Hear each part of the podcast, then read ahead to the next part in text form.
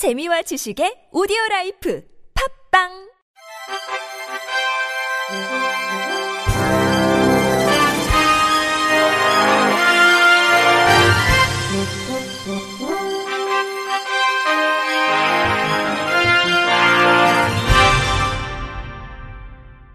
청취자 여러분 안녕하십니까? 6월 26일 수요일 KBRC 뉴스입니다. 문재인 대통령이 어제 정부는 7월부터 장애 등급제를 단계적으로 폐지한다며 장애인들이 맞춤형 서비스를 받으며 함께 살아갈 수 있도록 국가의 역할을 다하고자 한다고 밝혔습니다. 문 대통령은 이날 오전 SNS에 올린 일상에서 함께 살아가기 위하여 라는 제목의 글을 통해 우리는 그 누구든 공동체 안에서 자기 역할이 있다. 인권을 존중하고 다양성의 가치를 인정할 때 우리 사회는 분명 더 풍요로워질 것이라며 이같이 전했습니다. 앞서 보건복지부는 이날 오전 개정된 장애인 복지법에 따라 다음 달부터 장애 등급제를 폐지하고 수요자 중심의 장애인 지원 체계를 가동한다고 밝혔습니다. 국가에 등록된 장애인은 장애 정도가 심한 장애인과 심하지 않은 장애인으로 구분되고 기존 1급에서 6급 장애 등급제는 없어진다고 밝혔습니다. 문 대통령은 그동안 우리는 장애인의 개인 사정을 고려하지 못했다며 장애인마다 장애의 특성과 가구 환경이 다르고 각자 필요한 서비스가 다름에도 불구하고 획일적인 등급제를 시행해왔다고 지적했습니다. 또 장애 등급제 폐지는 장애인 개개인에 필요한 맞춤형으로 장애인 서비스 지원 체계의 틀을 개선하고자 하는 것이라며 활동 지원 서비스와 같은 일상생활 지원에서부터 시작해 2022년까지 장애인 일자리, 장애인 연금 등 단계적으로 확대해 나갈 것이라고 강조했습니다. 맞춤형 장애인 서비스 지원 조사에 따라 혹시나 활동 지원 서비스가 축소되는 것 아니냐는 일각의 우려에 대해서는 불이익이 생기지 않도록 최선을 다하겠다고 약속했습니다. 문 대통령은 맞춤형 지원이란 현실적으로 무척 어려운 일이다.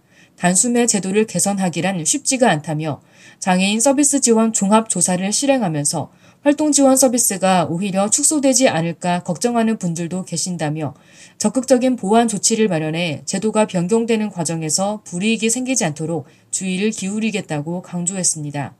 한편 문 대통령은 장애 등급제가 폐지될 때까지 장애인 단체들과 민관 협의체, 정부 부처의 노력이 있었다며 장애인 인권을 위해 헌신해 오신 장애인들과 가족들, 함께 해주신 국민들이 큰 역할을 해주셨다. 모든 분들께 감사드린다고 사의를 표했습니다. 시각장애인의 버스 탑승을 돕기 위한 점자 노선도가 유명무실하게 운영되는 것으로 나타났습니다. 점자 노선도는 서울시가 2013년에서 2014년 시각장애인 교통 편의를 위해 서울시 전체 정류장 6,254곳 중 2,285곳에 설치했습니다. 그러나 2015년 이후부터 적용된 노선 변경 정보를 반영하지 않고 있으며 마을버스나 광역버스 정보가 제공되지 않아 사실상 이용이 어려운 상태입니다. 시각장애인 전 조은 씨는 매일 버스를 타는데도 정류장에 점자 노선 서비스가 있는지 몰랐다며 노선도가 붙어 있어도 그 사실을 알지 못한다면 없는 것과 마찬가지라고 말했습니다. 전 씨는 유명무실한 점자 안내 대신 음성으로 버스 노선을 읽어주는 어플을 이용한다며 앱으로 정류장에 어떤 버스가 오는지 파악하고 버스가 오면 기사님이나 주변 사람들에게 번호를 물어보고 탄다고 말했습니다. 현재 버스 정류장 음성 단말기가 도착버스 정보를 안내하지만 동시에 여러 대의 버스가 도착하면 정확한 버스 정차 위치를 알 수 없어 사실상 시각장애인 스스로 원하는 버스를 찾아 승차하기 어려운 상황입니다. 저시력인 남정한 실로암 시각장애인 복지관 자립생활지원센터 소장은 버스는 여러 대가 한 번에 오기 때문에 그때마다 위치에 맞춰 타는 것이 어렵다며 주변에 물어봐야 하는 어려움이 있다고 말했습니다. 이러한 문제가 있음에도 서울시는 민간 위탁 사업이라는 이유로 관리 감독을 소홀히 하고 있습니다. 정류장 3분의 1에만 노선도가 있는 이유와 설치 기준, 변경 노선 반영 여부에 대한 질문에 서울시 관계자는 유지 보수 관리는 민간 업체가 하고 서울시는 업체를 관리할 뿐이다. 민원이 들어오면 조치한다고 답했습니다. 이성규 서울시립대 사회복지학과 교수는 일관성 없는 점자 노선은 장애인 당사자들과 현장 점검을 하지 않아 발생한 문제라며 설치 이후에 꾸준히 홍보해야 한다고 말했습니다. 장애인의 공공체육시설 이용 비율이 국내 최초로 인천에서 의무화될 전망입니다. 24일 열린 제255회 인천시의회 문화복지위원회에서 인천광역시 시립체육시설 관리 운영 조례 일부 개정 조례안이 수정 가결됐습니다. 더불어민주당 이용선 의원이 대표 발의한 이 안건은 인천광역시 시립체육시설 관리 운영 조례 제5조 시설의 개방에 장애인의 시립체육시설 사용에 관한 사항을 신설하고자 제안됐습니다. 이 의원은 기존 조례에서 장애인의 체육시설 사용을 다루는 제5조 제2항에 체육 경기를 주최 주관하는 기관이나 단체, 체육시설의 관리자는 장애인이 비장애인과 동등하게 체육 활동에 참여할 수 있도록 해야 한다는 내용을 바꾸기 위해 수정안을 냈습니다.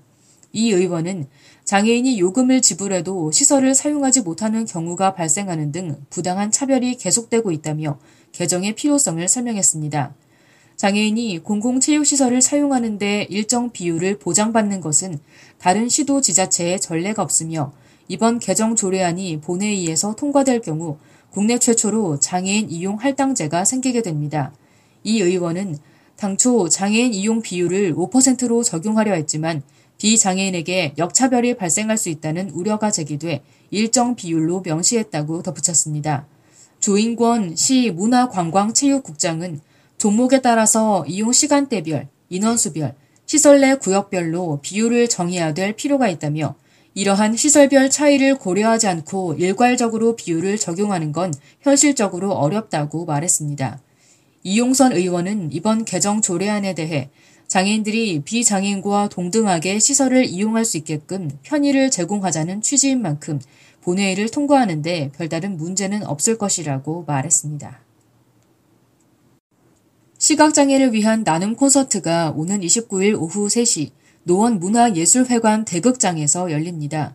나눔 콘서트는 서울특별시립 노원시각장애 복지관, 노원구, 노원구의회, KB국민은행이 후원하고 노원문화원, 노원문화재단이 주최 주관합니다.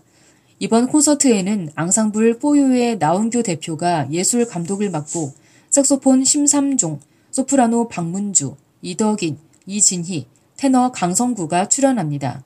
이 밖에도 시각장애인 대금 연주자 문종석과 노원 시각장애인 복지관 플루트 연주단, 엄다솜, 이원우, 서미연, 한지원이 특별 공연을 선보입니다.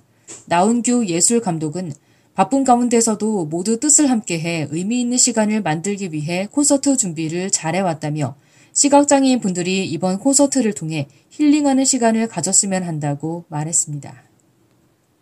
삼성 디스플레이 신입 사원들이 입사 1주년을 기념해 사업장 인근 지역 주민을 위한 봉사활동을 펼쳤습니다.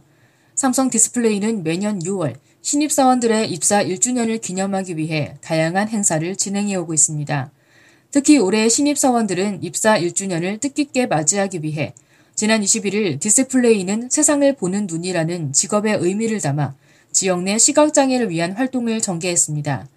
이날 삼성 디스플레이 신입 사원들은 아산시 주요 17개 읍면동을 28개 조로 나눠 총 200km 구간에 걸쳐 설치된 보행시설인 보도블록 및 점자블록, 볼라드의 실태를 점검하고 파손된 시설은 스마트폰의 map 시스템에 입력했습니다.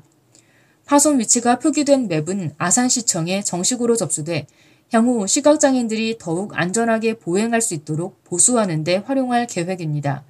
삼성 디스플레이는 각종 보행시설이 넓은 지역에 걸쳐 폭넓게 설치된 만큼 파손됐을 경우 제때 확인해 보수하는 데 많은 일손이 필요하다는 점에 착안해 이번 봉사활동을 기획했습니다. 봉사활동에 참여한 이승준 프로는 입사 1주년을 기념해 동료들과 함께 지역 주민을 위한 나눔을 실천해 보람차다며 특히 디스플레이 기업의 특색에 맞게 지역 내 시각장애인들의 눈에 도움이 되는 활동을 해 더욱 뜻깊다고 소감을 전했습니다. 끝으로 날씨입니다. 내일은 오늘부터 내리던 장맛비가 서쪽 지역부터 차차 그치겠습니다.